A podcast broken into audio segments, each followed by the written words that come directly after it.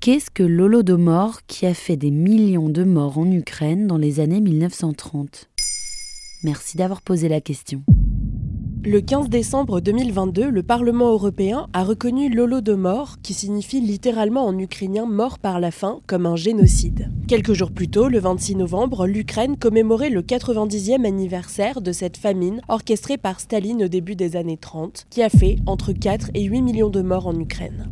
L'une des pages les plus sombres de l'Union soviétique, longtemps oubliée, est en train de ressurgir à l'échelle mondiale sur fond d'invasion russe en Ukraine. Pourquoi Staline a fait ça? Après la révolution russe de 1917, l'Ukraine gagne brièvement son indépendance, mais en 1922, elle est réintégrée par la force dans la nouvelle Union soviétique. L'identité et la culture ukrainienne très forte, revendiquées à l'époque, faisaient craindre une révolution ukrainienne à Staline, qui voulait garder l'Ukraine sous contrôle. Il voulait s'appuyer sur l'agriculture pour financer l'industrialisation rapide de l'Union soviétique. C'est pour ça qu'il a décidé de prendre le contrôle de la production de régions agricoles de l'URSS et surtout l'Ukraine, déjà surnommée le grenier de l'Europe. Pourquoi on parle d'un génocide? Tout d'abord parce qu'avant la famine, il y avait déjà eu de grandes purges d'intellectuels ukrainiens et de prêtres. Ensuite, Staline décide de collectiviser les petites fermes et d'en créer des plus grandes contrôlées par Moscou. Face à la résistance, le dictateur accuse beaucoup de paysans d'être des bourgeois voulant s'accaparer les richesses. Il saisit leurs biens et les déporte ou les exécute. Il fragmente ainsi la population ukrainienne.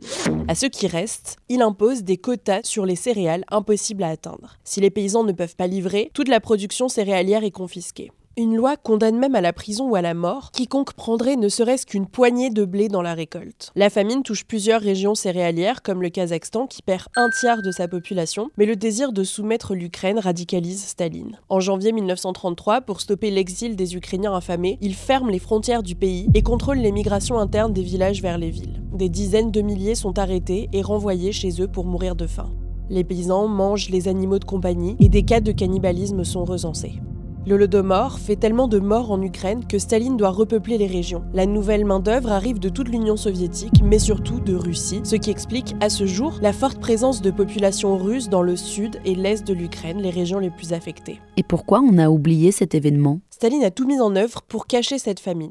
Il interdit à la presse soviétique d'en parler et aux correspondants étrangers de se rendre sur place. Et même si certains photographes s'introduisent en cachette, les pays occidentaux refusent d'intervenir dans la politique interne de l'URSS. Le dictateur est allé jusqu'à interdire la mention de la famine sur les certificats de décès. Et puis, il y a le recensement de 1937, qui montrait une baisse considérable de la population ukrainienne. La majorité des censeurs sont arrêtés ou exécutés, et les chiffres jamais publiés.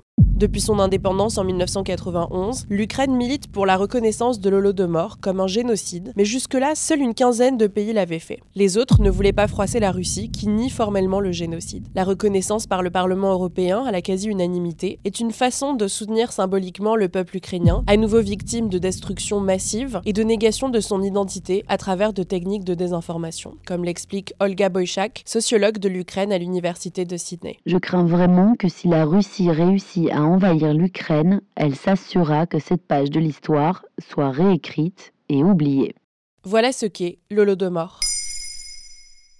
Maintenant, vous savez, un épisode écrit et réalisé par Antonella Francini. Ce podcast est disponible sur toutes les plateformes audio et pour l'écouter sans publicité, rendez-vous sur la chaîne Bababam Plus d'Apple Podcast. Ba, ba, ba.